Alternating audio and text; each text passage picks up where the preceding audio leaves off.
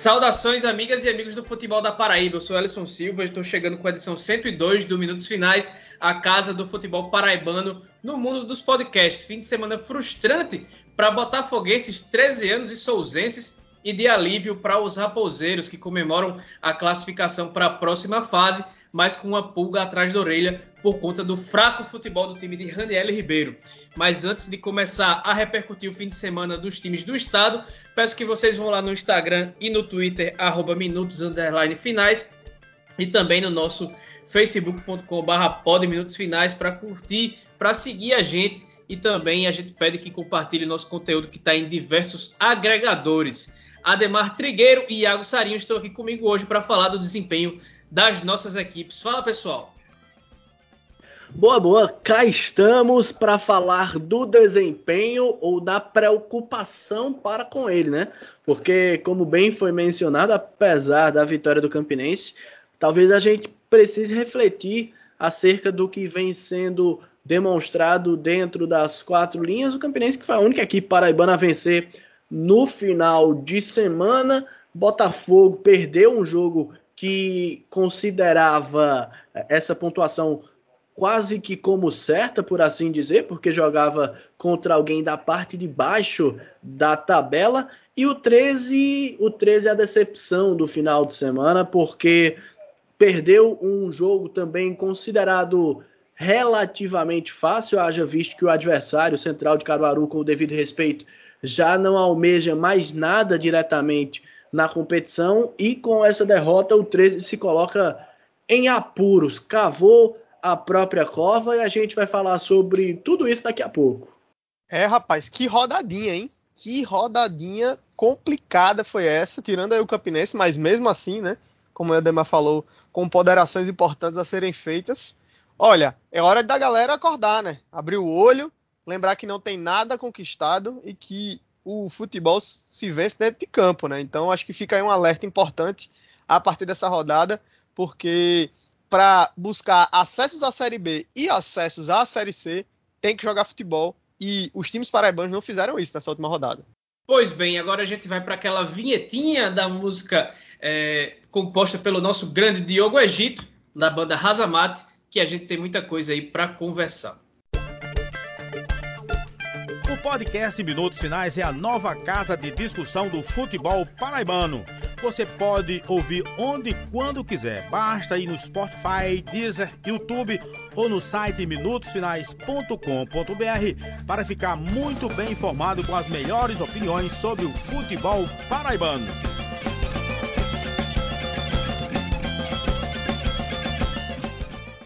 São 102 do Minutos Finais começa prestigiando aqueles que nos prestigiam. A loja Chique Chique é referência em produtos com temáticas nordestinas e o nosso, nosso ouvinte garante sempre 15% de desconto para aproveitar por lá. É, nossa amiga Priscila produz várias camisas, canecas, garrafas, quadros, tapetes, copos e um monte de coisa tampa para você deixar você ou sua casa no estilo. E se comprar no PicPay ainda pode ganhar até R$ reais de cashback que ainda podem ser somados aos 15% de desconto que você leva usando a palavra-chave da semana aqui do Minutos Finais, que é classificação, em homenagem à Raposa, único time paraibano que foi bem no fim de semana e garantiu sua vaga na próxima fase da Série D.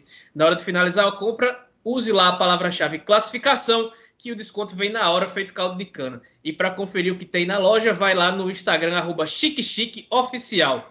E já que você vai estar pelo Instagram, siga também o arroba FutePB para ficar por dentro do que rola no futebol amador e profissional da Paraíba, com transmissão de jogos de categorias de base, mostrando para todo mundo nossa fábrica de talentos aqui do estado. Segue lá o arroba FutePB. Ô Iago, torcedor botafoguense esperava sextar com estilo, é, ganhando de um time que briga contra o reba rebaixamento na noite da sexta-feira para passar o fim de semana tranquilo, né? Só observando os rivais se naquela famosa briga de faca para ver quem conseguia ficar por perto da liderança, mas é, com uma escalação que desde os primeiros minutos mostrou-se equivocada, mexidas também que não são muito bem explicadas, e uma noite de muita desatenção e até muita desatenção até do fortíssimo sistema defensivo. O Botafogo acabou perdendo para o Floresta por 2 a 1 é, O gol de Clayton, que entrou no segundo tempo, é, chegou a empatar o jogo, até deu alguma esperança, mas coroando, entre aspas, uma exibição muito ruim, a bola bateu na mão de Juba poucos instantes depois e o time cearense com gol de pênalti de Fábio Alves, lei do ex bem dolorosa aí para o torcedor do Belo, é, o Floresta conseguiu vencer e se afastar da zona da degola. O que foi que aconteceu ali no Almidão, rapaz? É, amigo, você re resumiu bem a coisa, né? A verdade é que o torcedor botafoguense já tinha comprado latinha, já estava com a gelada esperando, churrasco no sábado para comemorar e deu tudo errado, né? Foi água no chope, literalmente. Mas assim, eu acho que serve de alerta, né? Serve de alerta porque o Botafogo perdeu uma chance importante, né? Poderia estar agora com quatro pontos de vantagem em relação ao quinto colocado, que hoje é o Volta Redonda, né? Que com o empate chegou a 19. O Botafogo ter, poderia ter ido até a somar até 23 pontos, né? Caso em caso de vitória sobre o Floresta, uma equipe é, que não vinha bem, não vencia desde a sexta rodada do campeonato. E o Botafogo, que não perdia desde a sexta rodada, acabou sendo derrotado justamente pelo Floresta. Né? Caíram esses dois tabus para o azar botafoguense e para a alegria do torcedor lá do time do Ceará. Mas a verdade é que o Botafogo não fez um bom jogo, começou realmente muito mal. O Gerson Guzmão teve um problema sério na escalação, né? Porque ele não tinha a opção do esquerdinha e nem o próprio Marcos Aurélio, que também não vem atuando bem, mas seria um jogador de origem para essa função do meio-campo.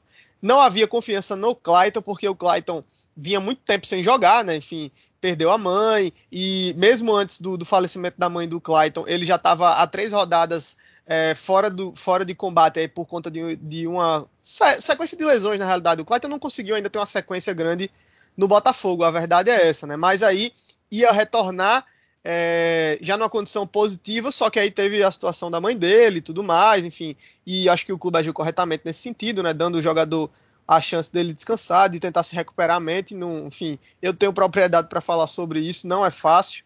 É, mas a verdade é que o, o, o Gerson não tinha realmente uma opção ali no meio campo, né, para aquela posição, para poder manter aquele sistema. E ele fez uma opção que eu, inclusive, nas resenhas que a gente faz semanalmente na Tabajara, eu já ventilava essa possibilidade porque eu achava que de fato ia ser essa opção, porque é, com o que ele tinha, meio que era o que dava para fazer. Né? Então ele acabou indo com três atacantes desde o princípio do jogo. Só que não funcionou. Né? Essa opção não funcionou porque não tinha ninguém para gerar uma ligação. Né? E aí o Botafogo não conseguiu evoluir, né? Uma lentidão muito grande na transição. É, o Floresta veio muito bem montado. A verdade é também que esse esquema do Botafogo é, com três zagueiros já está conhecido, então a Série C a gente já viu isso acontecer em vários momentos com o próprio Botafogo, né, chegar um determinado momento da competição onde a equipe precisa propor algumas variações dentro de jogo para não se tornar muito, muito, é, enfim, muito, a, a, palavra agora me fugiu, né, mas enfim, para a equipe não que para que equipe possa gerar né, variações dentro do jogo é, e acabar criando possibilidades que não sejam aquelas que já estão programadas e que o adversário vai estar tá já preparado ali para poder é, estancá-las. Né? E meio que foi isso que aconteceu. No primeiro tempo, muito ruim no Botafogo. Floresta também não fez nada demais na primeira etapa, mas vinha chegando mais vezes que o Botafogo, né? E num lance de bola parada conseguiu abrir o placar. Né? E aí, meu amigo, o segundo tempo, né? Foram 11 jogadores marcando o tempo inteiro. Vale salientar que o Gerson, na primeira etapa ainda, já observou né, que o time estava muito lento nessa saída é, para o ataque e fez a substituição. Só que o azar dele foi que o time tomou o gol logo em seguida, né? A substituição. Então acabou que ele nem teve tempo ali no primeiro tempo de, de testar essa possibilidade. Na segunda etapa, com o Floresta mais recuado, o Botafogo conseguiu criar. Mas mesmo assim, com muita dificuldade na criação. É, esse não é um problema específico desse jogo. Botafogo é um time que já há algum tempo carece de meio campo. Né? Isso vem desde o Campeonato Paraibano, tem sido discutido, mas graças à solidez defensiva, essa equipe vinha conseguindo manter-se. Mas, como você mesmo falou, Ellison, é, esse foi um jogo onde o Botafogo não, não estava bem defensivamente. A gente viu é, o William Machado errar bastante, né? o Daniel Felipe também não estava bem, né? erros na saída de bola, o próprio Gabriel Iano também, mas acho até que o Gabriel foi quem sobressaiu, foi um pouquinho melhor assim da, da linha defensiva do Botafogo, né? E aí a gente vai para a dupla de volantes. O Pablo não fez um grande jogo, ainda foi o jogador que tentou mais. O Amaral a gente sabe que não é o cara para dar saída de bola, né? E aí eu diria que talvez tenha sido o grande erro do Gerson na escalação inicial, porque ele propôs é, esse jogo com três atacantes é, e dois volantes, sendo que um deles não tem a característica de saída de bola. O Amaral é um cão de guarda, ele faz bem essa função, mas para construir jogadas, ele não tem aquele passe mais qualificado. Aí o Gerson ficou na dependência muito grande do Sávio e do Gabriel Araújo, que vinham sendo jogadores que estavam atuando muito bem. Né? Sabe o Gabriel Araújo foram destaques do Botafogo em várias partidas. Mas nesse jogo do Floresta eles também não foram bem. E aí é mérito também, na minha visão, do Leston Júnior, né? que conseguiu realmente é, impedir essa válvula nas alas do Botafogo. E aí o time ficou completamente acéfalo. Né? Não tinha. Havia um buraco imenso entre o sistema defensivo e a linha de três atacantes. E nesse ponto foi onde Amaral e Pablo não conseguiram né, gerar as possibilidades de jogada dessa ligação que já não estava acontecendo pelas alas. Então o Botafogo se tornou um time extremamente previsível, né, que criou muito pouco na primeira etapa e que acabou no momento em que o Gerson tentou uma substituição, né, para buscar ali uma forma é, de corrigir a mesma substituição que ele já tinha feito contra o Paysandu que funcionou muito bem, né, vale a gente lembrar, no jogo anterior no Almeidão, né, na 11 rodada, quando o Botafogo virou o jogo para cima do Paysandu. Então o Gerson fez essa mesma função, essa mesma substituição, é, claro, com peças diferentes, mas a mesma alteração do ponto de vista tático. E dessa vez demorou para funcionar, só foi funcionar lá para os 20 minutos do segundo tempo. Foi quando o time já com mais algumas substituições, com a entrada do próprio Clayton, né, que fez um gol. E aí foi aquele. Eu tava no estádio, eu me arrepiei na hora, assim, porque é aquele gol cheio de história, né? Clayton voltando, perde a mãe dele, o time tem dificuldade danada, vai lá e faz o gol, empata. Era toda a atmosfera para vir uma virada, tinha tempo de jogo ainda, mas aí logo em seguida o Floresta parece que estava só esperando a chance, foi pro ataque e conseguiu marcar, né? Pênalti, Fábio Alves, lei do ex, tinha três opções de lei do ex, né, nesse, além do próprio treinador, e aí o Fábio Alves foi lá, marcou, e aí o Botafogo não teve mais força nenhuma para realmente recuperar esse jogo. Assim, acho que seria esse o resumo da ópera do que foi essa partida para mim. É um jogo onde o Botafogo não deveria ter perdido, né? Perde em casa para um time da parte de baixo da tabela, né? A, a, o fôlego que tinha em, em termos de pontos é, conquistado, o fôlego que o time tinha conquistado em outras rodadas em termos de pontos foi embora, né? O Botafogo está só um ponto do sexto colocado, que é o Ferroviário, né? Portanto, mais um tropeço na próxima rodada, jogando fora de casa agora contra o Altos, é, provavelmente implicará no Botafogo saindo é, do G4. Então é um momento aí de uma certa atenção, né? É a hora do Gerson realmente poder observar caminhos melhores para a equipe, de repente propor modificações no esquema para que é, não se torne algo realmente muito batido. Ele vai ter o retorno do esquerdinha na próxima rodada. O Clayton já numa condição física melhor, né? Não vai ter ninguém suspenso para a próxima rodada, essa é uma vantagem. Então vamos ver como é que fica aí realmente o trabalho do Gerson para esse jogo contra o Altos. Agora o Botafogo precisando vencer fora. É um jogo que é sim acessível ao Botafogo, né? O Altos perdeu também nessa rodada. Foi uma das melhores partidas que o Botafogo fez nessa Série C, foi justamente contra o Altos no Almeidão. Só que agora é fora de casa, né? O time vindo de uma derrota, um momento aí de baixa no campeonato. Né? O Botafogo vem de um empate, aquele jogo contra o Volta Redonda, onde por muito pouco não venceu, acabou tomando um gol no finalzinho, né? E aí perde em casa, então é uma situação desconfortável. Mas é justamente o momento dessa equipe mostrar se realmente é competitivo ou não, se de fato está ou não na briga pelo acesso. E a chance para isso é justamente nesse jogo do Altos buscar uma recuperação e voltar realmente a pontuar bem dentro da competição. Porém, acho que sim, sinalzinho amarelo aí para o Botafogo chegou na a hora de ligar o alerta.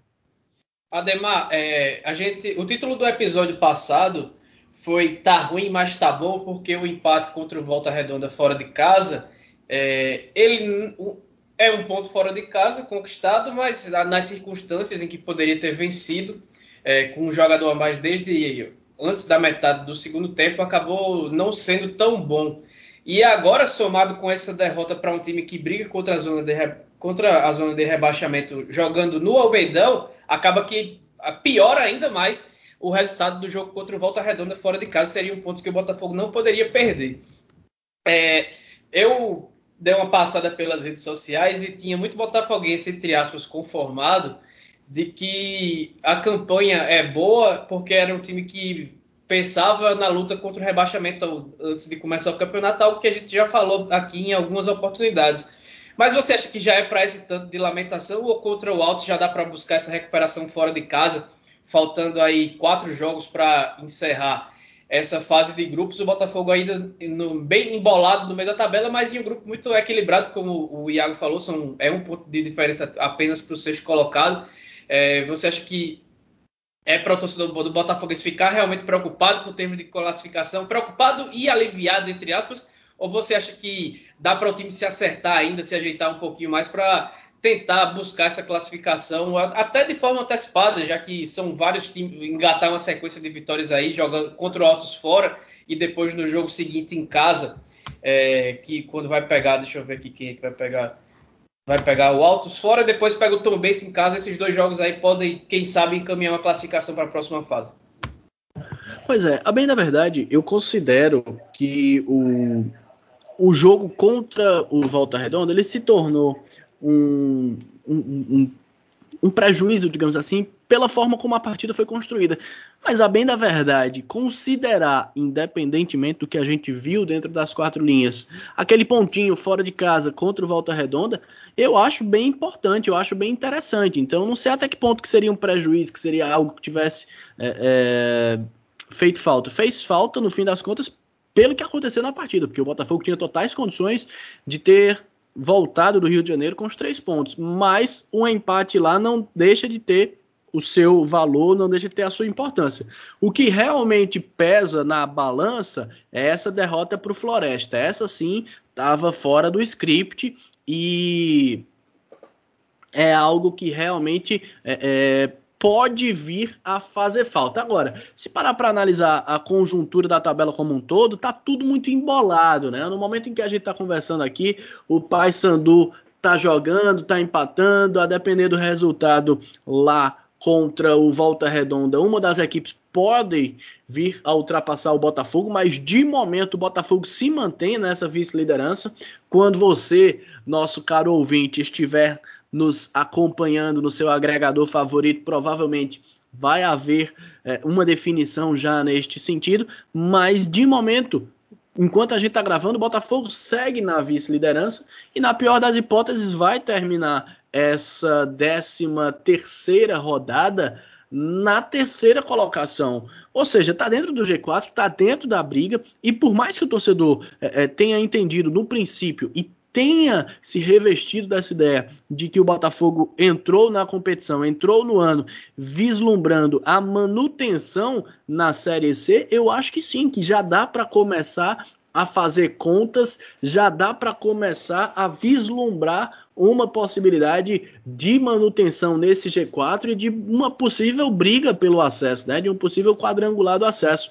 Porque, ora, a gente vai para as cinco últimas rodadas, né? Nessas cinco últimas rodadas, tudo pode acontecer e num primeiro momento o Botafogo não encara é, é, os seus adversários mais complicados fora de casa. A sequência do Botafogo vai pô-lo na próxima rodada contra o Altos fora de casa. Neste momento, o Altos está ali na oitava colocação, perigando, né? É, correndo contra o rebaixamento. Na rodada seguinte, aí sim, o Botafogo tem um confronto direto contra a Tombense, um possível confronto direto, mas jogando sobre seus domínios, jogando no Almeidão. Aí sai para jogar contra o Manaus. Esse sim é um jogo realmente complicado. Na 17 rodada, joga contra a Jacuipense dentro de casa, no Almeidão. Mais um time que está nesse momento brigando contra o rebaixamento. E o Belo finaliza essa primeira fase contra o Santa Cruz. Ou seja, a preço de agora, o, o Botafogo vai nas últimas cinco rodadas.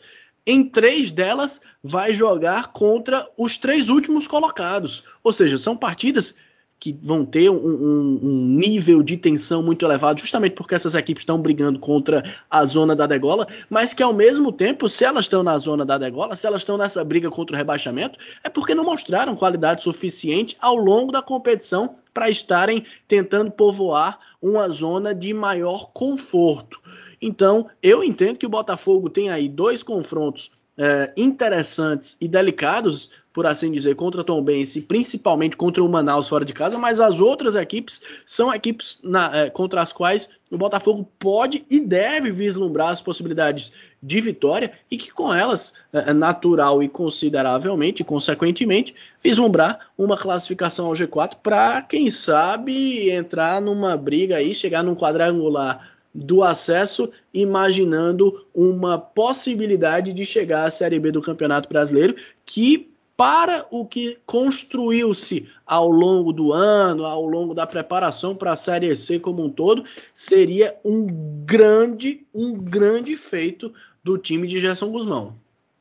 O problema, né, Ellison e Ademar, é, é, o Botafogo quando ele precisa só dele, né? Esse tem sido já há algum tempo o grande problema do Botafogo, né? E, e, o torcedor nessa hora fica apreensivo, né? Porque já viu essa equipe chegar em momentos parecidos como esse dentro da Série C, é, na reta final e cair de produção, né? Então esse jogo é, contra, contra, o Floresta é um jogo que o torcedor que, que desperta memórias ruins, né, para o torcedor botafoguense.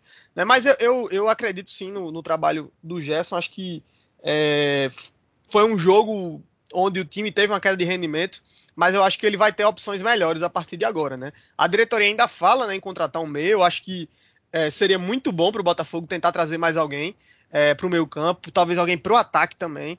É, mas acho que, acho que os volantes aí com a chegada do Tinga, né? Você tem boas opções, Tinga e Pablo, ainda tem Bruno Menezes, né? O próprio Amaral, que a turma reclama muito, mas eu acho que na função ali defensiva ele, ele, ele funciona bem, especialmente se o Gerson voltar a jogar com, com a linha de quatro.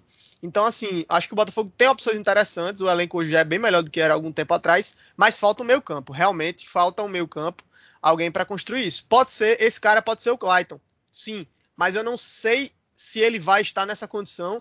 E o Clayton nunca foi também esse cara da criação, especificamente. Pelo contrário, o Clayton é um cara que define, na realidade. Né? Então, ele muitas vezes atua muito mais no último terço né, do que realmente nessa transição. Então, acho que o Botafogo seria importante para a equipe buscar esse, esse, essa peça. E aí, acho que o Botafogo, inclusive, está esperando um pouco essa definição em relação à Série D né? Porque eu acho que é um mercado mais acessível para o Botafogo buscar alguém hoje. Não faz sentido também a equipe tentar contratar alguém que está parado, né? Então, o ideal é buscar algum atleta que esteja hoje na Série D, né? Que esteja, esteja se destacando, de repente algum, algum time que não avance de fase, mas que tem um meio que foi bem.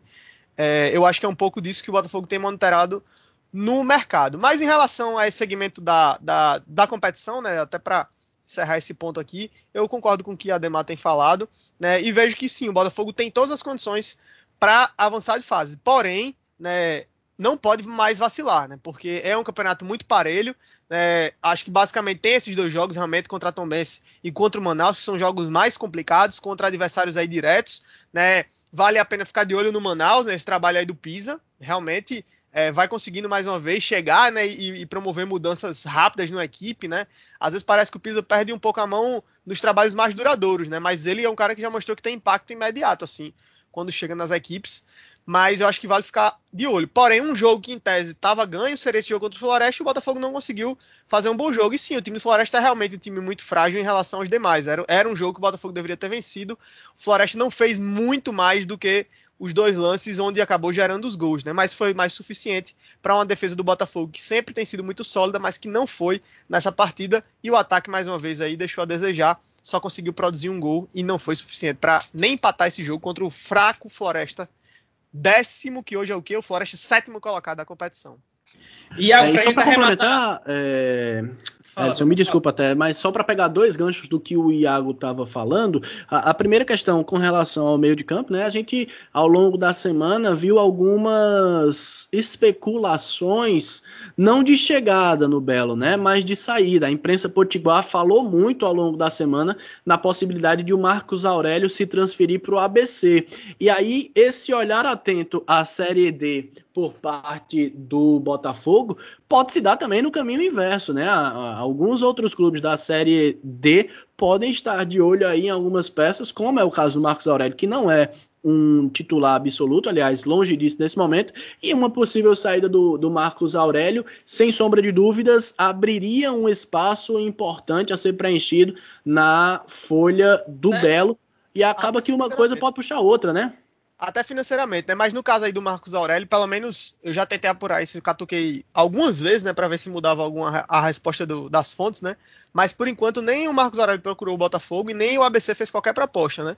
Em relação a ele. Então acho que foi só o nome que circulou mesmo. Aparentemente, o nome que circulou lá em Natal, mas não, não avançaram com, com essa busca pela contratação, não. Então, a, a priori, ele segue no clube, né? É um cara que tem uma importância aí no elenco. De fato, dentro de campo, já faz muito tempo que o Marcos Aurélio não faz, não desempenha um grande futebol e acho que não vai voltar a fazer isso. Enfim, é normal, é a idade, né? Mas eu, o Botafogo não tem intenção de se desfazer do Marcos Aurélio, não. Mas também não acho que assim, se chegar uma proposta que o jogador quiser ir, aí também o clube não vai segurar. Mas como não chegou, não vejo o Marcos Aurélio saindo agora Botaf do Botafogo, não. Pois é, e a outra situação que eu ia mencionar a respeito uh, da conjuntura do Botafogo como um todo é que nessa Série C, e aliás é uma, uma, uma, percepção que eu tenho também da Série D, a gente fala sobre isso depois, mas nesse ano, nas duas últimas divisões do Campeonato Brasileiro, a gente não tem uma equipe que esteja de fato parruda, né? Não tem nenhum time que esteja sobrando. No grupo A, que é o grupo do Botafogo, tá tudo muito embolado, tá todo mundo brigando ali pela parte de cima. No grupo B tá mais ou menos na mesma situação. Ipiranga e Criciúma largaram um pouco mais à frente, mas algumas outras equipes de quem se esperava muito, como por exemplo o Botafogo de Ribeirão Preto e o próprio Figueirense, nesse momento eles estão inclusive fora do G4, né? Não tem ninguém sobrando muito. No nesse grupo B, né, só para a gente mensurar um pouco do que ele tem tem sido a maior sequência de invencibilidade, o time que não perde há mais tempo é justamente o Ituano, que não perde há quatro partidas, mas que nessas quatro partidas empatou três. Então, quer dizer, não tem ninguém que esteja realmente fazendo um, um trabalho brilhante, que esteja se impondo é, sobre as demais equipes do grupo, o que reforça aquilo que a gente conversava instantes atrás, de que por estar tudo muito parelho, qualquer situação que venha a fazer diferença, é, tanto numa briga pelo G4, quanto numa consequente, num consequente é, quadrangular do acesso, tudo isso fica muito parelho, muito próximo aí de, de realmente de sonhar, de almejar voos mais altos. Bom, é para o, o, o ouvinte do Minutos Finais já se acostumando que a gente vai ter que falar mais do Botafogo mesmo, porque hoje, é, nesse domingo que a gente está gravando, é, não matematicamente, mas na prática, 13 e Souza acabam, acabaram dando adeus, né? O, o, o Souza ontem perdendo para o Campinense e o 13 hoje perdendo para o então Lanterna Central. É, mas só para encerrar de vez esse, essa situação do Botafogo, um tempo real que não vai ser tempo real para quem está ouvindo. É, o Olávio acaba de fazer 1 a 0 para Volta Redonda. Go, subiu no 15 andar para fazer um golaço de cabeça. Mais um golaço de cabeça. Impressionante que tá a face Falta desse rapaz. Falta um Olávio no Botafogo, né? Nossa, falta em muito time do Brasil, viu? Jogadoraço. Enfim, o, Bota, o Volta Redonda abriu 1 a 0 aí no Paysandu, vai assumindo a liderança da chave e derrubando o Belo para a terceira posição, que é o limite de descida nele nessa rodada. Né? Ele pode ficar no máximo aí até a terceira posição. Se o Paysandu empatar daqui para o fim do jogo, o Botafogo volta para a vice-liderança. Chegou até a fazer um gol, do, o Rio chegou até a balançar as redes, mas o gol estava impedido, foi anulado corretamente. Passando, descendo de divisão, coisa que não vai acontecer pra, com o Botafogo. No confronto entre paraibanos, eu falei aqui na edição passada que seria mais um jogo insuportável, mas me enganei em partes, porque no primeiro tempo, Campinense e Souza foi até legal. O Dinossauro criou as melhores chances, mas visivelmente afobado é, perto da, da área adversária, acabou desperdiçando umas duas oportunidades razoáveis para abrir o placar. A Raposa, que mais uma vez era pior que um parto para criar uma jogada ofensiva, é, viu o Anselmo de novo não tocar na bola, ser substituído praticamente sem tocar na bola durante o jogo. Mas em um lance de esperteza, Matheus Regis deu um biquinho da entrada da área, surpreendeu o Ricardo, que acho que não acreditava na finalização. E o rubro-negro conquistou a vitória por 1 a 0 Ademar, que assegurou sua classificação para a próxima fase. E aí eu queria saber que, de você como é que foi esse jogo no Amigão e também queria que você falasse com o torcedor raposeiro para dizer se é para ele ficar tranquilo e feliz com a classificação ou se é para ele ficar preocupado aí já pensando no mata-mata, porque um Campinense é um time que piora rodada após rodada. Pois é, né? Foi um jogo bem parelho, um jogo de poucas ideias. É, no primeiro tempo, o time do Souza até criou algumas oportunidades, o Campinense também foi bem franco. Né? A primeira etapa, especialmente, bastante franca. Uh, o Souza teve mais oportunidade na primeira etapa, mas o Campinense, por sua vez, teve a melhor oportunidade. E aí o Filipinho acabou chutando a bola em cima do Juliano e o Juliano literalmente tirou o que seria o primeiro gol do Campinense. E aí na segunda etapa, quando a gente já se encaminhava para aquele momento de desilusão total, o Matheus Regis acabou encontrando um gol, né? Um gol que se desenhou numa jogada de contra-ataque, numa jogada de superioridade numérica do Campinense é, no campo ofensivo, coisa aliás que tem sido rara de tempos para cá, era mais comum, mas o Campinense tem demonstrado um estilo de jogo é, muito bem definido, a gente pode falar dessa forma. As ideias são muito claras, mas isso não quer dizer que sejam agradáveis, que sejam é, eficazes, por assim dizer. E aí o Matheus Regis recebeu a bola em profundidade, dominou ela meio sem jeito, a bola ia escapando, ele deu um biquinho e conseguiu fazer o gol. O Campinense que ainda teve outras boas oportunidades, porque o Souza se lançou ao ataque e aí deu espaço lá atrás, especialmente o Marcelinho, que tanto está precisando de um golzinho, de um lance para ganhar envergadura moral. Ele saiu cara a cara contra o goleiro Ricardo, tentou um lance de efeito, de cobertura, e por pouco não fez um belo gol no Amigão. E aí o Campinense conseguiu se segurar e garantir a vitória, que concedeu a ele o acesso antecipado, a classificação antecipada à segunda fase da Série D do Campeonato Brasileiro. De modo geral, o torcedor do Campinense ele tem ficado muito na bronca por causa do desempenho da equipe raposeira. Eu compreendo sim que existam muitas ponderações realmente a serem feitas.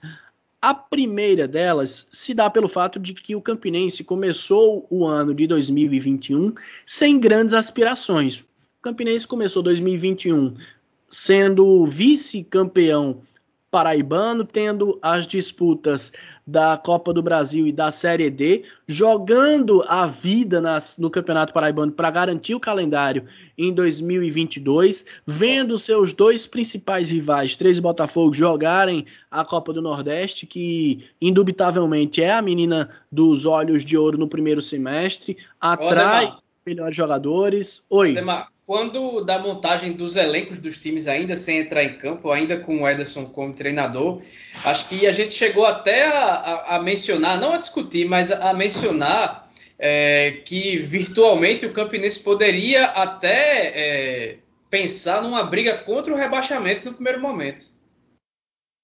Exatamente, porque o que se desenhava era um ano de baixas expectativas, de poucas aspirações. E aí, é, de fato, num primeiro momento muito conturbado, teve uma participação interessante nos amistosos, mas quando a bola começou a rolar para valer, o time oscilou muito, teve a pior derrota de sua história contra o Bahia na Copa do Brasil.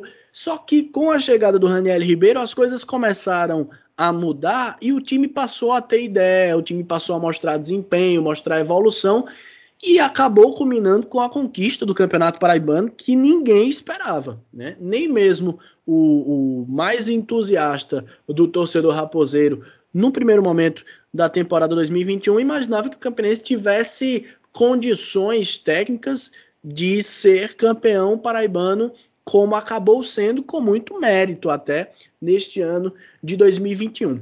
No meio dessa reta final de Campeonato Paraibano, a gente lembra bem por exemplo, da segunda rodada da Série D do Campeonato Brasileiro, quando o Campinense aplicou um 3 a 0 sobre o América de Natal numa partida maravilhosa. Então, as expectativas foram muito elevadas. Né? Muito elevadas. E o Campinense continuou fazendo uma Série D de Campeonato Brasileiro muito regular, muito razoável. Se a gente para para recortar o momento atual, nas últimas quatro partidas, o Campinense sofreu apenas um gol nos últimos quatro jogos. O Campinense venceu três partidas e empatou apenas uma. Então, é, vive um momento interessante também, né? Chega a essa 12 rodada do Campeonato Brasileiro da Série D com seis vitórias. Em 12 jogos, venceu a metade, né? Tem ainda três empates, três derrotas. Realmente, o único ponto que destoou foram as duas partidas contra o ABC.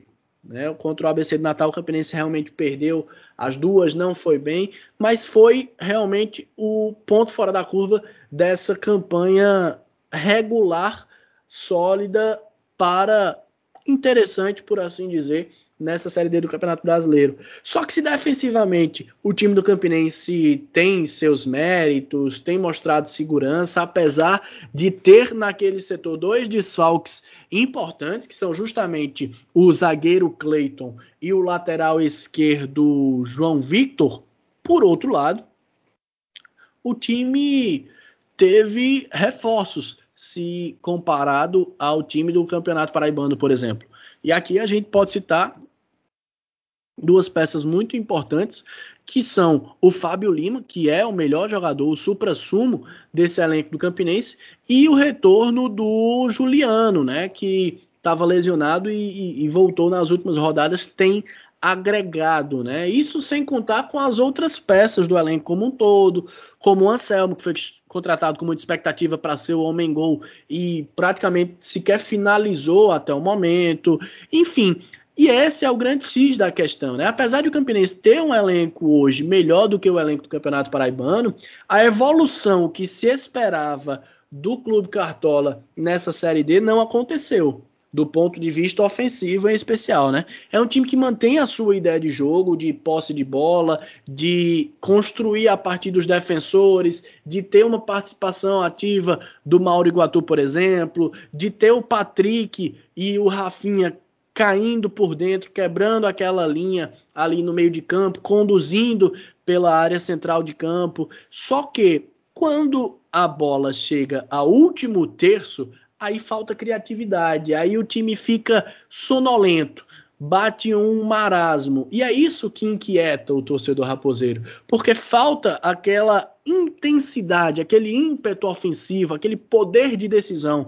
Não tem um passe em profundidade, uma movimentação de quebra de linhas. É um time burocrático. É um time que acaba por ser, é, de certo modo, até ofensivamente falando, melancólico. E isso acaba inquietando o torcedor que esperava que nesse momento o Campinense chegasse ao fim dessa primeira fase de Série D do Campeonato Brasileiro numa crescente. E é justamente o oposto que a gente vê, pelo menos do ponto de vista ofensivo. Defensivamente, eu acho que a gente não tem é, maiores críticas a serem feitas. Mas ofensivamente, você ter a figura, por exemplo, do Anselmo e não ter nele uma finalização que você possa recordar, nem para dizer, é essa daqui, ele pegou mal e a bola subiu demais, ou nessa daqui o goleiro estava muito bem posicionado, conseguiu fazer a defesa. Não, simplesmente é um time que não consegue criar de forma mais efetiva. E isso precisa ser corrigido se o Campinense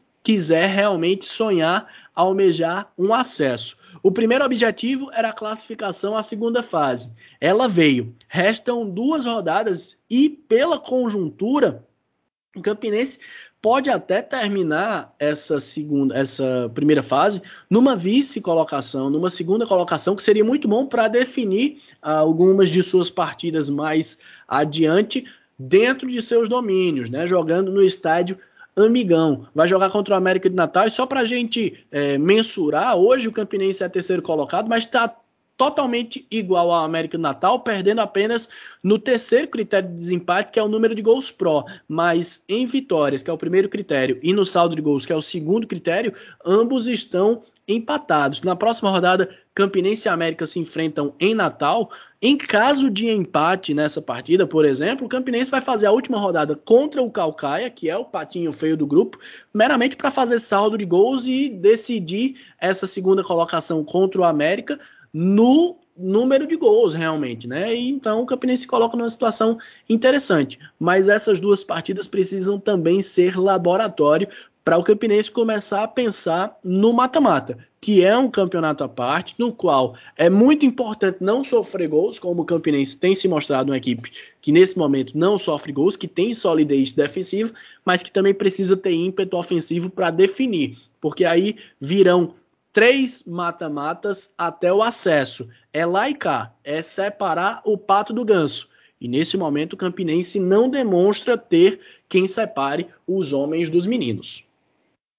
Iago, é, o Campinense é, conseguiu finalmente trazer o 9 que, que o Raniel queria desde o começo da temporada. A gente já falou algumas vezes que o Anselmo praticamente não toca na bola. É um time que tem muita dificuldade de criação com o Marcelinho, que o próprio Raniel já disse que é um, um, meia que faz outras funções, que é o primeiro, o jogador do primeiro combate lá na frente e tudo mais, que se ele não consegue armar, ele ajuda de outras formas. Mas eu acho que fica parecendo que, que o Campinense bateu no, no seu teto. Parece que o, que o Raniel, o próprio Raniel, não, não, não, não sabe o que fazer mais para tirar, porque é um treinador que mexe muito pouco na equipe ele tem esse time base que está jogando sempre dessa mesma forma e ele não consegue, e ele não faz, ele, é, entre aspas, teima em, em, não mudar o time, né? Tem algumas peças interessantes no banco, a gente tem o Matheus Regis voltando à forma, à forma física ideal dele, a gente tem alguns jogadores que estão suspensos, que, que não podem ajudar, a caso do João Vitor e do Edinho Correio, que melhorariam essa, esse desempenho ofensivo, certamente. Mas ainda assim, tem um elenco que não é o melhor elenco do mundo, mas que possui alternativas para mudar. E aí entra muito na, naquela discussão de desempenho e, e resultado, porque o, os resultados são suficientes para se classificar, mas se já foram suficientes para se classificar, obviamente. Mas na, na, próxima fase, por exemplo, se acabasse, não tivesse mais nenhum dos dois jogos, se fosse formar o confronto agora, o Campinense iria enfrentar o Itabaiana, que é o segundo colocado do grupo A4, já nesse primeiro mata-mata, um adversário de camisa, um adversário de, que, que tem tradição no Nordeste, que não é fácil de se enfrentar, ainda mais jogando lá no Batistão, em Sergipe, seria uma, uma, uma... Nessa, na Série D já foi eliminado para o Itabaiana, né? Isso, exatamente. Então não, não seria um, uma tarefa fácil. E aí, partindo do pressuposto da gente que precisa analisar o jogo em si, é muito mais fácil que um time que jogue melhor que, que, um time que jogue bem consiga ganhar do que o time que vai jogando mal, que vai se derretendo, que vai deteriorando o seu futebol ao longo da competição. Então, é, já está na hora do, desses dois jogos, já que a classificação está garantida. É, você acha que o Campinense deveria jogar a Vera para tentar essa segunda colocação aí? Ou você acha que o Raniel já poderia, com essa classificação garantida, fazer algumas mudanças, tentar que, fazer com que o time melhorasse minimamente essa produção ofensiva, já pensando no mata-mata? Não, eu acho que precisa buscar continuar melhorando a equipe, né? Acho que esse tem que ser o foco. Realmente, o Campinense bateu né, no teto. A gente já tinha falado sobre isso em outras oportunidades. Eu só não, eu só não, eu só tenho um pouco de receio com essa pilha excessiva que eu vejo por parte de alguns torcedores, enfim, até da crônica que acompanha o Campinense, porque eu acho que a gente nunca pode esquecer qual é a situação do clube, né? Não tem como você fazer exigências é, maiores do que a realidade das coisas, né? É fato sim que chegaram alguns reforços, né? Reforços pontuais, a pedido do treinador, mas a equipe continua ser uma equipe de série D, né? O Campinense não tem um time brilhante, né? Mas é um time que é muito competitivo desde o Campeonato Paraibano. E assim, é normal que chegue um ponto onde os adversários evoluam. Talvez o Campinense tenha evoluído muito rápido, né? E aí chegou num, num, num teto an antes do, dos seus adversários e agora os adversários é que estão evoluindo, né? É claro que o time sempre tem que buscar formas de, de avançar, porque quando você chega no teto, só tem um caminho para você ir que é para baixo, né? Não tem como você avançar além dele. Então, eu acho que o Campinense tem sim que se preocupar. A gente já vem falando em relação a uma queda de rendimento da equipe há algum tempo. Né? O Raniel precisa encontrar alternativas com o grupo que tem. É, mas eu vejo o Campinense, mesmo nessa situação, sendo um time muito competitivo para os mata-matas é, da Série D. O problema é que a gente está falando de uma equipe traumatizada, né? Já desde 2014 tentando esse acesso aí, não consegue. É, vale o mesmo até a gente pode fazer uma comparação com o próprio Botafogo, né? Enfim, o torcedor fica apreensivo com qualquer, com qualquer queda de rendimento, né? Com qualquer detalhe, uma derrota, já surge aquele fantasma e tudo mais. Isso é normal para times que estão no mesmo patamar há muito tempo, né? Botafogo na Série C e o Campinense na Série D. Então, é, eu acho que isso fica. Isso é um fator que, que gera uma pressão a mais para o elenco, para a comissão técnica, para a diretoria. E, e, nesse momento eu acho que é preciso blindar é, o grupo nesse sentido, né? Para que o time mantenha o seu foco em ser uma equipe competitiva, porque eu não acho que o Campinense vá conseguir produzir, tecnicamente falando, algo muito mais do que o que já foi capaz de fazer até aqui. Né? Tem esses dois jogos importantes. Acho que um bom teste esse jogo contra a América de Natal. Né? Independente até da questão da tabela, mas para a gente ver realmente o Campinense contra um time aí que de fato vai estar tá competindo por esse acesso, né? que é o América. Um time que tem um investimento maior do que o próprio Campinense. Né? E, e tentar, claro, aproveitar. Acho que aí sim o Raniel deveria, deve né, aproveitar esses últimos dois jogos para testar variações, para testar possibilidades nessa equipe dele, já pensando aí no mata-mata, porque isso vai ser essencial. Então, é, eu acho que nesse momento, talvez, se eu fosse o Ranielli, eu aproveitasse para fazer os testes, porque o mais importante que era a classificação, manter-se no, no G4, né, que é um discurso que o Ranielli adotou desde o princípio da competição, o foco é ficar no G4, todas as rodadas, então isso está garantido. Então talvez seja esse o momento realmente para o técnico tentar essa, essas modificações. Agora, com essa ressalva que eu faço de que é, não, não, não é motivo para crise no Campinense. O time está classificado, o time é uma equipe competitiva para esse estágio onde está, que é um campeonato de Série D, e o Campinense tem condições com esse time de avançar. É, e até de conquistar o acesso, sim. São jogos de mata-mata. Existem times melhores que o Campinense na Série D? Claro que sim mas a gente sabe que justamente a Série D nem sempre o melhor time sobe. É por isso que esse é o inferno do futebol brasileiro, é a quarta divisão nacional, né? E o Campinense talvez, não, mesmo não sendo um grande time, pode ser que supere é, com jogos bem ajustados, e isso o Raniel já conseguiu provar que esse time consegue fazer. Eu acho que é isso, deu para me fazer entender, né? Passando agora para o lado do Souza, é, para gente, antes de a gente chegar lá no Galo, é, o Souza, depois do jogo, o Pedro Manta falou com, com o nosso Afonso Carlos, que já participou algumas vezes aqui do Minutos Finais, isso lá na CBN Campina, praticamente jogou a toalha e disse que não sabia se ia permanecer, que tinha que conversar com o Aldeone, porque agora é, só tem a pré-Copa do Nordeste lá para o fim de setembro, não sabe qual é o planejamento do clube, se ele chega. O fato é que o Souza chegou ao quinto jogo seguido sem fazer um gol, não consegue fazer gol. Se na campanha geral, global, você tirar aquele 7 a 0 sobre o Calcaia, o Souza, tirando aquele 7, ele só fez outros 7 gols em 10 jogos. E ficaria na frente de todos os 64 clubes da Série D, só à frente do Rio Branco do Paraná e do Jaraguá, que fizeram 6 e 4 gols, respectivamente. É, o que vocês acham que seria o melhor caminho agora para o Souza? Seria realmente jogar a toalha e tentar formar um time mais barato para jogar esses, esses últimos dois jogos? Lembrando que o Lineker foi dispensado essa semana, que é o artilheiro do time na competição e na temporada. Ele foi dispensado. O, o Rony Lobo, que fez a, a dupla de zaga com o Marcelo no Paraibano, também já foi embora.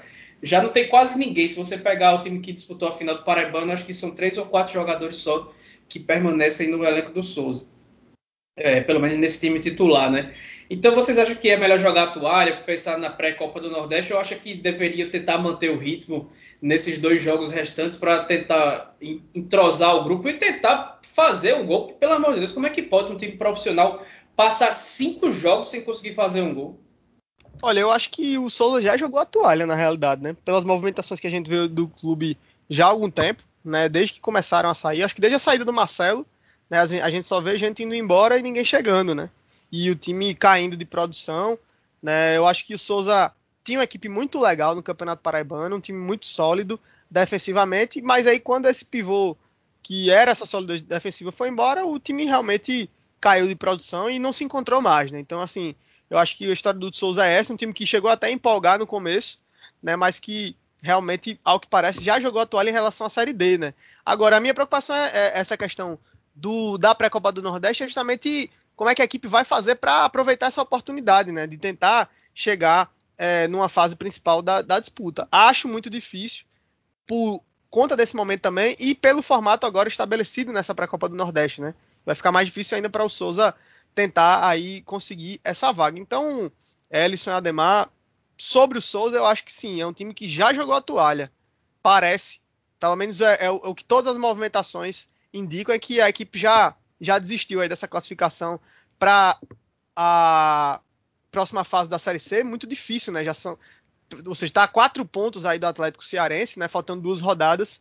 É, tem um jogo agora contra o ABC, então eu não vejo realmente nenhuma possibilidade aí do Souza, apesar de encerrar contra o Atlético, mas teria que ganhar do ABC para chegar com chance na última rodada. Então, eu sinceramente não vejo mais possibilidades aí para o Souza. Acho que o Dino já jogou a toalha. Souza e 13, eles vão enfrentar ABC e Atlético Cearense nas duas próximas rodadas. Eles brigam é, com o Atlético Cearense em tese por uma vaga. Eu acho que não dá para nenhum, nenhum, nenhum dos dois. Mas a gente, para passar para o Galo, Ademar, eu, aí eu chamo você. A gente falou aqui há algumas semanas que as duas vitórias sequenciais sobre o Calcaia não queriam dizer nada para o 13, né? A gente levou cacete de tudo quanto é lado, só não fomos chamados de bonito, que é, de bonitos, né? Que é a única verdade sobre nós. Pois é. Mas, é. pois bem, é, o 13 foi derrotado de virada pelo então Lanterna Central. Birungueta abriu o placar no primeiro tempo, no primeiro minuto de jogo. Mas o zagueiro Patrick, que é filho do Júnior Baiano, marcou os dois gols que tiraram a patativa da última colocação e deixaram o Galo sem depender mais de si para se classificar para a próxima fase, coisa que ele não merece fazer. Mesmo se dependesse dele, não mereceria se classificar para a próxima fase pelo que vem apresentando aí na competição. Para conseguir, conseguir essa façanha, ele tem agora que vencer o Atlético Cearense na próxima rodada no Amigão e torcer para na última rodada a Águia Cearense não ganhar do Souza e também vai ter que ganhar do ABC fora de casa, teria que ganhar do ABC fora de casa na última rodada, ou seja, de, não se espera nada, é que não vai sair nada mesmo. Eu mesmo já beijei a viúva, digo logo aqui já a vocês. Era. E eu queria saber como é que vocês avaliaram essa partida de hoje de tarde, hoje domingo, dia da nossa gravação, e essa situação do Galo para o restante desta Série D. Rapaz, um time que perdeu, que só ganhou do Calcaia, né? São 12 jogos e tem duas vitórias, ganhar nas últimas duas rodadas contra o líder da competição e o Atlético Cearense, que está logo à sua frente, é realmente. Seria assim, um quase milagre, né? Se acontecer, aí beleza, a galera vem aqui tirar muita onda nossa. Mas eu vou contigo nessa aí. Eu acho que pode beijar a viúva do 13 também. Eu acho que para mim, 13 e Souza já voaram, né? E sinceramente, o Souza até deu alguma esperança, mas o 13, desde o princípio, sim, eu não vejo é, pode acontecer, porque o futebol permite, mas o 13 realmente não merece, né? Não merece, por tudo que não fez até aqui nessa temporada, o 13 não merece passar de fase, né? E, e tendo esse retrospecto, né, que chega dentro da própria Série D, é, enfim, seria um sonho, assim, um deslumbre muito grande realmente essa equipe conseguir ganhar os últimos dois jogos, né, e se classificar. Então, para mim, sinceramente, falando sobre o jogo de hoje, eu acho que é um, mais, uma, mais um jogo que, que reflete a campanha do 13 né, na temporada. Então, assim, você vai contra o Central, perde, era o time que era o Lanterna, né, só venceu do anterior Lanterna, que era o Calcaia, perde contra um time que tá lá embaixo, né, que não vinha ganhando de ninguém. E aí o Souza também, né, empatou com o Central. Então, assim, eu acho que, na realidade, Souza e 13 talvez tenham decretado aí seus, as suas eliminações dentro dessa competição justamente nos resultados ruins que tiveram contra esse Central de Caruaru, né, que está aí se recuperando e deixando os paraibanos numa situação muito difícil. Então, assim, sinceramente, acho que só vai passar o Campinense mesmo. O que é uma pena, né? Porque em dado momento a gente até criou expectativa de que o Souza pudesse brigar por ali. Isso, depois isso. que o 13 conseguiu ajudar. É, na verdade, o 13, naquele momento em que ele venceu as duas partidas do Calcaia, o pensamento era de que poderia trazer a tranquilidade para que as coisas fluíssem. Mas eu lembro não bem, aconteceu, né? Desculpa te interromper, mas só, só, um ponto que eu acabei esquecendo de falar, é, mas é importante. Eu lembro assim, se o, se o torcedor é, que nos acompanha, o ouvinte aqui do Minutos Finais, recordar episódios atrás, é, eu lembro que nós sempre falamos isso, que a gente não concebia o 3 avançado de fase, né? Mesmo quando venceu o Calcaia, acho que em nenhum momento aqui alguém disse, não, o 3 agora vai conseguir subir. E eu lembro que eu fiz essa ponderação várias vezes. Ok, dá para chegar, a tabela permite, tem muitos jogos, mas eu não consigo ver esse 13 avançar de fase. Não tem sentido, não há lógica nenhuma que explique, só o futebol permite, né? E por enquanto, é, não é porque a gente tá torcendo contra, não, é só porque a gente analisa os fatos e a realidade, o rendimento da equipe, aquilo que ela mostra em campo. E o 13, em momento nenhum, no ano de 2021, mostrou condições de avançar de fase. Não estou falando só da Série D, estou falando de toda a temporada. Né? E aí, quem se enganou nos jogos contra o Calcaia, ok. É, pode vir o 13 ganhar os próximos dois jogos e calar nossa boca aqui? Pode, é possível, o futebol permite. Mas eu sigo na mesmo, no mesmo mantra. Não consigo visualizar, não consigo vislumbrar o 13 avançando de fase, porque esse time não fez nada para merecer isso ao longo do ano de, de, todo o ano 2021. O Souza, como você bem disse, até chegou a fazer, produziu no Campeonato Paraibano, produziu no começo da Série C, da Série D, aliás, mas aí teve uma, uma queda de rendimento. O 13 não, em momento nenhum foi uma equipe forte realmente que a gente pudesse é, postular esse time como um dos candidatos a uma vaga para a próxima fase e muito menos um acesso para o ano que vem. E antes de Ademar pois voltar, é. e essa, que essa responsabilidade ela é maior, inclusive, da diretoria, para que se fique claro, do que para quem trabalhou, seja o Tuca Guimarães, seja o Marcelinho Paraíba, certeza, seja quem, seja qualquer um que, que foi treinador. E muito e, menos e, o, o, torcedor, né, Ellison? O torcedor Exato. ajudou até demais, né? Com o time das dificuldades que vinha, né? Exato. Olha, é, é, muito isso, vocês foram perfeitos. Quando eu assisti a partida hoje à tarde e eu via o desespero do 13 tentando chegar ao gol de empate contra o Central, me passava um filme porque eu recordei do primeiro jogo que eu assisti do 13 na temporada, que foi um amistoso contra o América de Natal.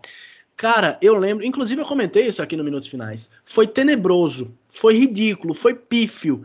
E eu lembro que naquele momento, naquele dia especificamente, acho que era uma quinta-feira à noite, uma terça-feira à noite, algo assim, eu, eu. O que a gente comentava lá no Estádio Amigão entre alguns colegas era, ponto um, que haviam queimado o Marcelinho Paraíba de uma forma. É, é, por ter por tê-lo alçado a categoria de treinador sem que houvesse um trabalho, uma preparação e especialmente sem que houvesse condições técnicas de se montar um plantel para ele poder, poder trabalhar. Eu lembro disso claramente. Só que aí depois o 13 teve até alguns lapsos interessantes ao longo da temporada e aqui a gente pode destacar o empate, o meio é e, e, a melhor parte disso tudo é que esses lapsos interessantes não se converteram em vitórias. Aqui a gente destaca os empates contra CSA e Fortaleza na Copa do Nordeste e a derrota na Copa do Brasil contra o América Mineiro, onde o 13 foi derrotado no último lance, né? Tomou o gol no último lance, fez uma partida interessante. De resto, em nenhum momento o 13 foi. É, é, o 13 esteve próximo de ser bom esteve na melhor das hipóteses como razoável. E a temporada como um todo foi muito muito para baixo, né? Foi muito cercada de expectativa, mas sem que isso se convertesse em resultado. Dificuldade por causa da pandemia, todo mundo tem. Todos os clubes estão enfrentando isso. Agora, o 13 não soube passar por isso, né? O 13 durante o saldo do 13 dessa pandemia é o rebaixamento, a Série D e agora, consequentemente, vai ficando sem calendário. Vale lembrar que o 13 sequer chegou à semifinal do campeonato paraibano e que as vagas da Paraíba na Série D 2022 pertencem ao Souza, que provavelmente não vai se classificar, e o Campinense, que vai classificar e continua na briga pelo acesso. Hipoteticamente, se o Campinense conseguir subir para a Série C, quem herda a vaga na Série D em 2022 é o São Paulo Cristal, que foi o outro semifinalista, acabou derrotado para o Souza. Ou seja, e foi justamente a equipe que eliminou o 13, né, na, naquela segunda fase do Campeonato Paraibano. Ou seja, o 13 vai terminar 2021, ainda tem é, mais duas partidas por disputar nessa Série D de Campeonato Brasileiro, ainda vai ter também a pré-Copa do Nordeste, mas vai é, é começar 2022 meramente para disputar a pré-Copa, que acontece em outubro, a gente não sabe bem como é que vai acontecer, e para jogar um campeonato paraibano. É muito triste essa situação do 13, né? Enquanto eu lembrava de toda essa situação, né, de o 13 ter vencido apenas o Calcaia e etc., ao mesmo tempo me vinham algumas outras memórias, como por exemplo a situação envolvendo o atacante João Leonardo, que dias depois foi desmentido por um dos diretores do 13, dizendo que ele estava querendo causar é, desconforto no ambiente porque seria demitido, que o treinador novo estava chegando, e eu nunca esqueci essa frase, trazendo jogadores de primeira linha, né? É, em diversos momentos, é, na partida, por exemplo, contra o América de Natal mais recentemente, o 13 foi privilegiado é, é, é, com erros de arbitragem, e aí a gente ouviu muita bobagem também por parte de torcedores soberbos de que aquele momento é, tinha sido impedimento claríssimo, etc. Coisas que não haviam acontecido. Ou seja, a paixão falando muito mais do que a razão no momento em que a razão não justificava absolutamente nada, porque o 13 não conseguia se desenvolver, não conseguia desempenhar o mínimo. O 13 vai a essas duas últimas rodadas de Série D do Campeonato Brasileiro, e aí o torcedor pode olhar na, na tabela, ele vai dizer, não, mas tá só três pontos atrás do Atlético Cearense e é o confronto da próxima semana. Se o 13 ganhar, continua tendo chances. Sim, é verdade. Se o 13 vencer o Atlético Cearense, continua tendo chances. Jogaria na última rodada contra o ABC, dependendo da vitória. Se vencesse, estaria classificado? Não, porque o Atlético Cearense joga contra o Souza. Se o Atlético vencer o Souza na última rodada, igualaria, nessa hipótese, o número de pontos do 13 e teria vantagem no número de vitórias exatamente porque o 13 venceu apenas o Calcaia. A campanha do 13 em 2021 remete muito à campanha do Campinense em 2020. A diferença é que o Campinense tinha a Série D desse ano garantida, coisa que o 13 não tem para o ano que vem.